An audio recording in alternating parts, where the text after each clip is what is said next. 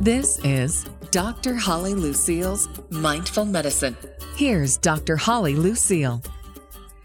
Hi, mindful listeners. Thanks once again for sharing part of your day with me and my incredible guest. I can't wait to get into this. Now, if you've ever seen me lecture or uh, a bio of mine anywhere on the interwebs or what have you, it says right there that I believe in the the science and the art and the mystery of medicine. That means, in my opinion, the the the, the experience from the patient who's who's uh, actually receiving care and the practitioner that is giving care there's so much that goes into this experience and we talk a lot on mindful medicine about uh, transforming what we have known as our conventional Western sort of uh, system of medicine into other things that are more gentle. So I we are going to be talking about how science transformed the art of medicine. And I've got Dr. Kurapati here. He has written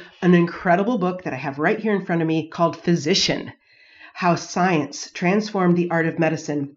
And one of the uh, one of the praises for his book is that it is a an engaging, well-written account of how and why, how and why physicians should blend hard medical science. Yep, we're always talking about or hearing about evidence-based, evidence-based, evidence-based. So yes, hard medical science with soft a thorough perspective. You know, I've said before, as far as the way that I look at medicine, it's never about the agent, like, oh, you're depressed, so you're going to take St. John's wort over uh, Prozac. Not at all. It's about the approach and the thorough perspective. So, Dr. Kurapati, thank you so much for being here. Oh, thank you for having me. Yeah, this book is great. Um, how did you come? Up, how did you come uh, to write this particular book? Yeah, I, I, work. I work as a hospital physician. I've been doing this for uh, over ten years now. Uh, I work as a hospitalist at a, at a large community-based hospital in uh, in Kentucky. And, so wait, can I ask you? Know, you can I, interrupt you one second? One second. Will you explain to the listeners? And because in my opinion, or my fantasy, perhaps, hospitalists, because that's a title, it's a fairly new uh, position for a doctor to hold. Is that correct? Will you just explain a little bit what a hospitalist is? Yeah, hospital. A hospitalist is a is your primary physician, primary care physician, who specializes just in patient care. So okay. I, as a I as a hospitalist, um, you know, admit patients, take care of them, uh, you know, uh, put consults, and do all the type of care while you are in the hospital. And I'm also responsible for discharge, either discharge to home or um, a, a step down unit, such as a rehab or a nursing home or um, you know, or a skilled nursing facility and so on and so forth. So I'm responsible for your entire care from the time you're admitted to your discharge while you're under my care. So traditionally, right. this was carried over by your um, usual primary care physician, whom you usually see in the clinic. But lately, um, as you know, the healthcare uh, profession and the healthcare industrial complex is getting so complicated that uh, it, it specializes. You know, it branches out, and part of the branching out process is the birth of a specialist who cares for you for your admission, discharge, and so on and so forth in the hospital, and that is the birth of a hospitalist. Um, you know, I've been doing this for 10 years. I'm, this, I think, has been there for about 20 to 25 years. So I'm one Got of it. the early ones to catch on uh, to this. And after a decade of uh, practicing hospitalist medicine, uh, you kind of get into the skin uh, of you know, how a hospital works and how patients are treated and what they expect and so on. Uh, so, so that's what the hospital is. Got it. All right. Thank you so much. So yes, how, how, how then did you come to write this particular book? Yes. You know, when I consult all these specialists, you know, you, you, you're admitted to the hospital, a patient is admitted, then my, one of the primary uh, responsibilities as a hospital physician is to identify what uh, what's wrong, and then uh, treat it. If if I feel like I need a specialist, I would consult uh, various specialists.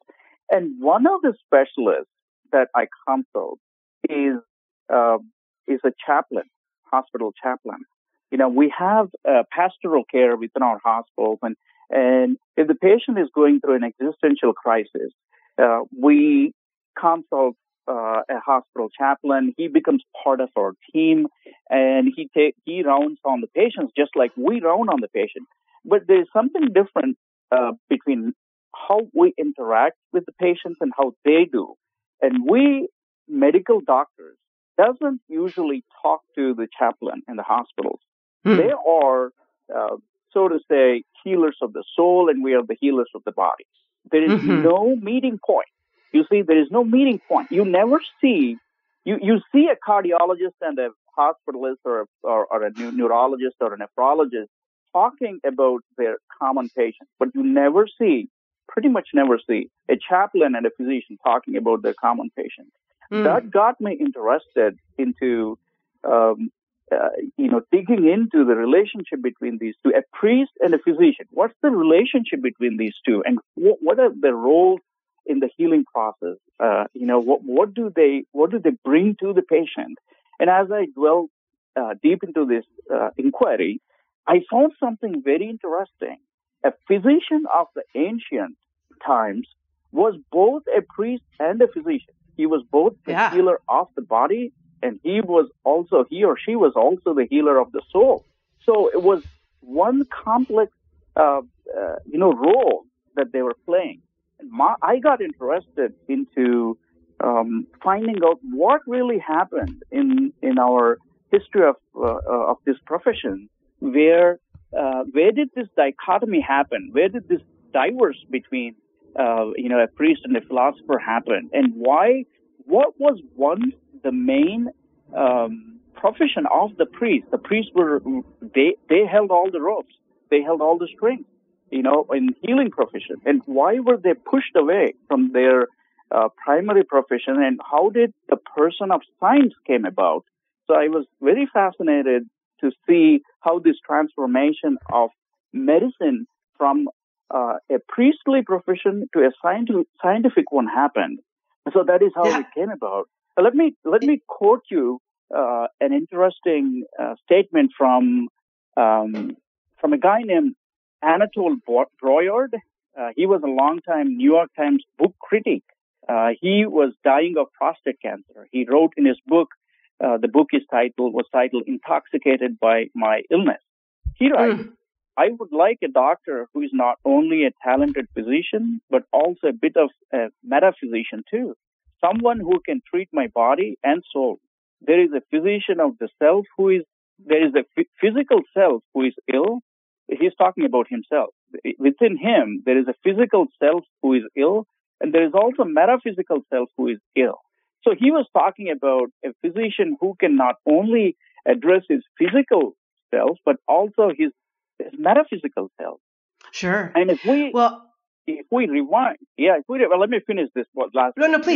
You know, if we rewind, yeah, if we rewind 2,400 years ago, if we if we uh, look past our uh, ancient times, you know, our uh, the prophets of healing, what they said, uh, you know, 2,400 years ago, that's 2,400 years ago, Plato said the greatest mistake in the treatment of disease is that there is a, there are physicians for the body and there are physicians for the soul, although the two cannot be separated.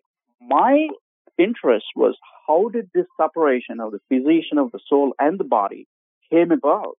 Uh, and this, wh- why am I interested in this? This gives me a bigger, uh, a much broader view of the what it means to be a physician and a patient in uh, today's times uh, how did the perception of uh, uh, you know what a physician's what their role is uh, and if we have an existential crisis when we are going through a critical illness or such as cancer or a chronic problem who do we go to when we have these existential crises uh, so this is this is how the book came about.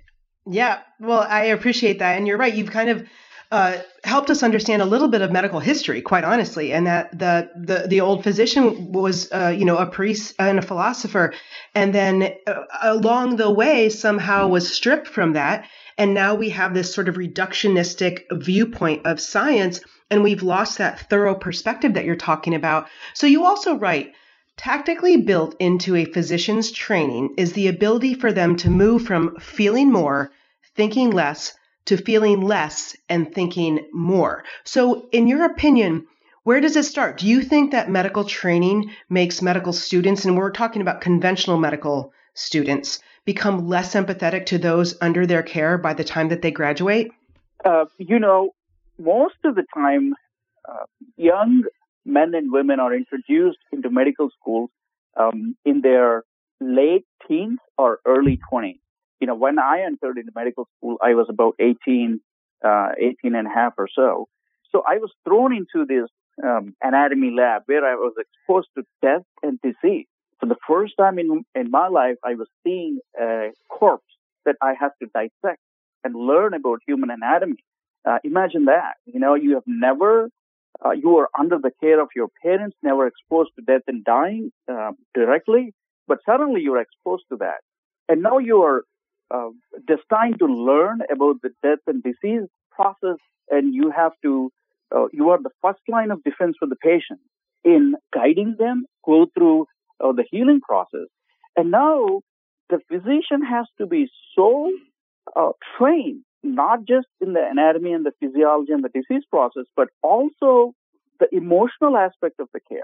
If their feeling comes in their way of their healing, then it's a problem. If they become so sympathetic that their thinking is interrupted, so that, that does not help the patient. You are not their no. uh, family member when you take on that role of a healer. You see, so you have to be callous enough uh, that you are empathetic towards them, and also you have to distance yourself. What some uh, someone called this dispassionate uh, sympathy.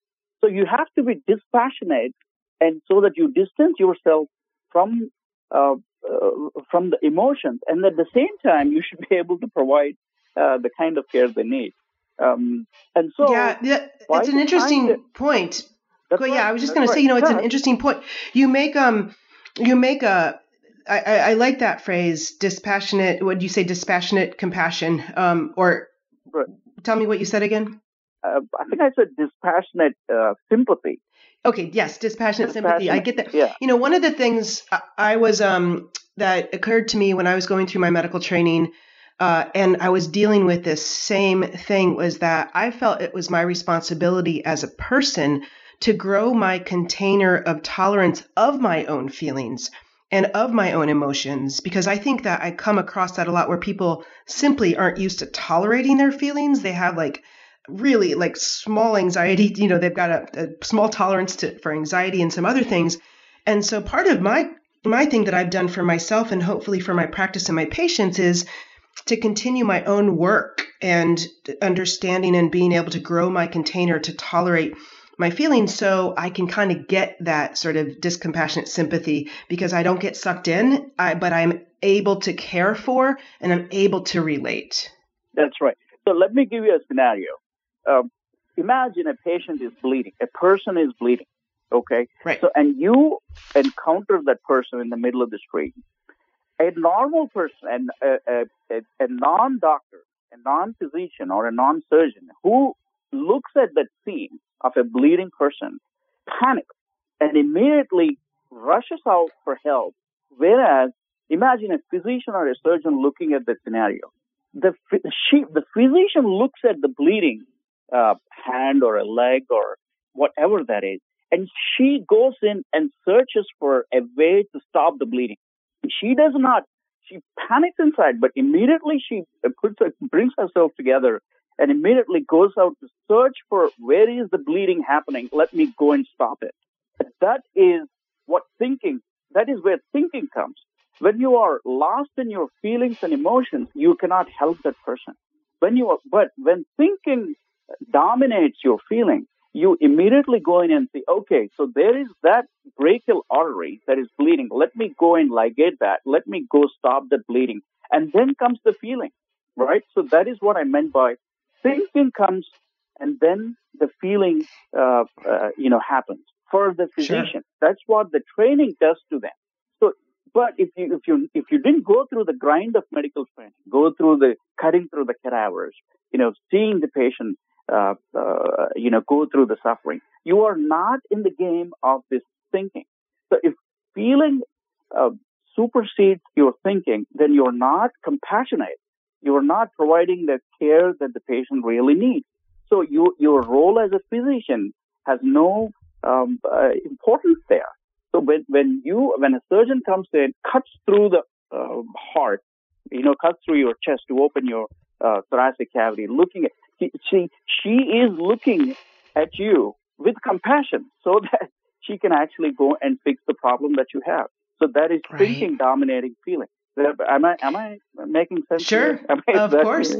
You're making great yeah. sense. I totally. So, how can medical professionals practice this necessary self care to handle um, burnout and compassion fatigue that comes with being empathetic towards patients? So that's a great question. See, uh, imagine uh, an oncologist, a cancer specialist. She starts her day with patients who are going through major, major existential problems in their life. You know, the physical burden, the physical and emotional, mental burden that they carry because of the cancer is enormous. They're going through uh, uh, an enormous crisis in their life. So she, as this oncologist, starts her day. Every patient she encounters is going through that emotional crisis, and that that emotion. Let us say she sees about 25 patients. Imagine that by the end of the day, how burdened, how burdened she feels because of, you know, it rubs on her all that, that compassionate, uh, what did I use? Um, uh, the compassion burnout that she feels by the end of the day. So she has to make sure that she takes care of herself or himself um, so that she doesn't succumb to that uh, burnout by the end of the day. Imagine that she's doing it day and day and day for 20, 25 years, going through this uh, emotional and physical and existential crisis of every patient, asking her, uh, expecting hope from her, but she has to break the bad news several times a day that that the treatment that we're giving you is not helping. You are going to die. And he, she gives or he gives uh, you, you know, a six month or one month or a two year death notice essentially to this patient. So this is the burnout that physicians face. You don't have to be a cancer physician. You, I mean, you, you can be a nurse going through, um, uh, you know, this burnout. And this burnout is, is very high in service oriented businesses or uh, service oriented uh, uh, professions like, uh, like especially medicine and this is ubiquitous in across uh, the healthcare spectrum all over the world, uh, no matter who you are. Social workers feel this burden, uh, burnout. Nurses, sure. very high bur- burnout. Physicians, extreme burnout. So the first thing you ought to do when you are going through uh, uh or when you are in this situation is to recognize the first step is to recognize that you are in a burnout uh, prone profession so unless you recognize that, you cannot, we, you know, say you, if you don't even know that you are in a profession that, you know, with, with such a high burnout ratio, then you don't even know what burnout means. You don't even know who to approach. So if you know that, the second step, you know that that is the first step uh, to uh, mitigate the burnout. The second is to find out the resources. You know, look for resources. If uh, you know, what, what do I do when I burn out? What do I uh, who do I approach? What are the signs of burnout? You know, if you're feeling depressed, if your uh, if your relationship are strained, it may not be problem in your relationship. It may be because of the burnout that you're going through in your profession. Uh, that was um, uh, reflecting on your relationship with your uh, family members, spouse, or kids, or your friends, and so on. You become isolated, and uh, you know, the thing is, when I was in training, my professor told me that when you're in profession, when you're when you put those doctor that doctor coat on, the people that you run into on a daily basis are the ones who love you. I mean, they do not come to you if they don't like you. See, your patients come to you because they like your care and they keep coming back and back and back towards you. So you kind of get lost into this daily grind of okay, let me continue to help this. Let me work more and more and more. So at one point, um, you you lose it. So it is like like a slow poison that gets into your mind slowly and slowly, and suddenly you realize that you're burnout and, and you don't like what you're doing anymore, or you don't know where you're heading uh, in this profession. You kind of lose the sense of purpose. Those are all the signs of burnout. So yeah. to prevent that from happening, you have to have a sense of okay, I am in a profession that is uh, with a high burnout ratio, and what are the resources? What are the signs and symptoms? Talk to your colleagues. Talk to uh, other uh, members of your healthcare team, not necessarily doctors, and see, you know, their signs. You know, you are a physician, you can pick up uh, signs and symptoms in others, but sometimes you fail to do that in your own self.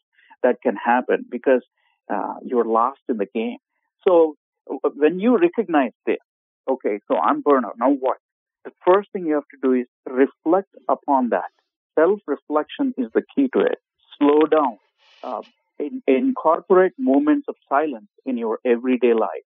A spare 15 minutes, about 15 minutes, 30 minutes every day, and and and slow down and stop all the uh, fast-paced uh, routine that you're doing, and then question: Why am I um, in a profession that is so gotten so complicated? Am I contributing, or am I um, uh, am I um, uh, you know, uh, depleting the resources that I have? Am I going backwards? Am I falling uh, from my uh, primary purpose? So self-reflection, meditate upon it, incorporate sure. moments of silence, incorporate meditation.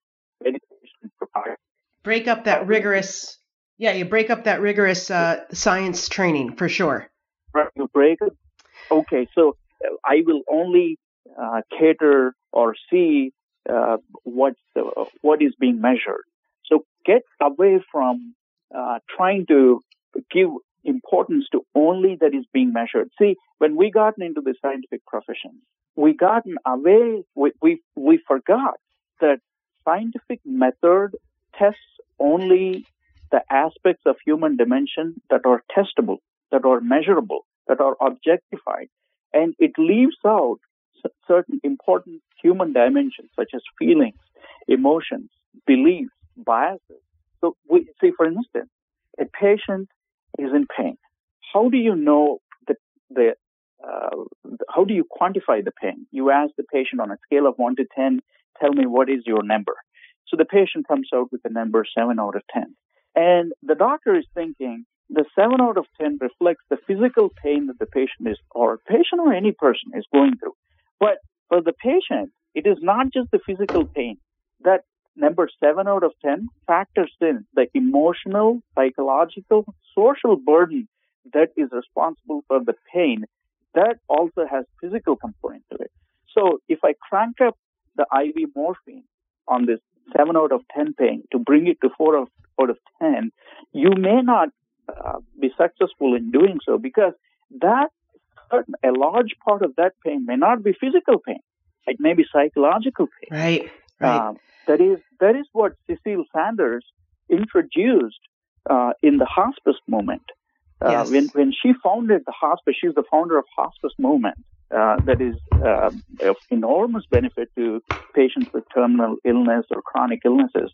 So she introduced a concept called total pain.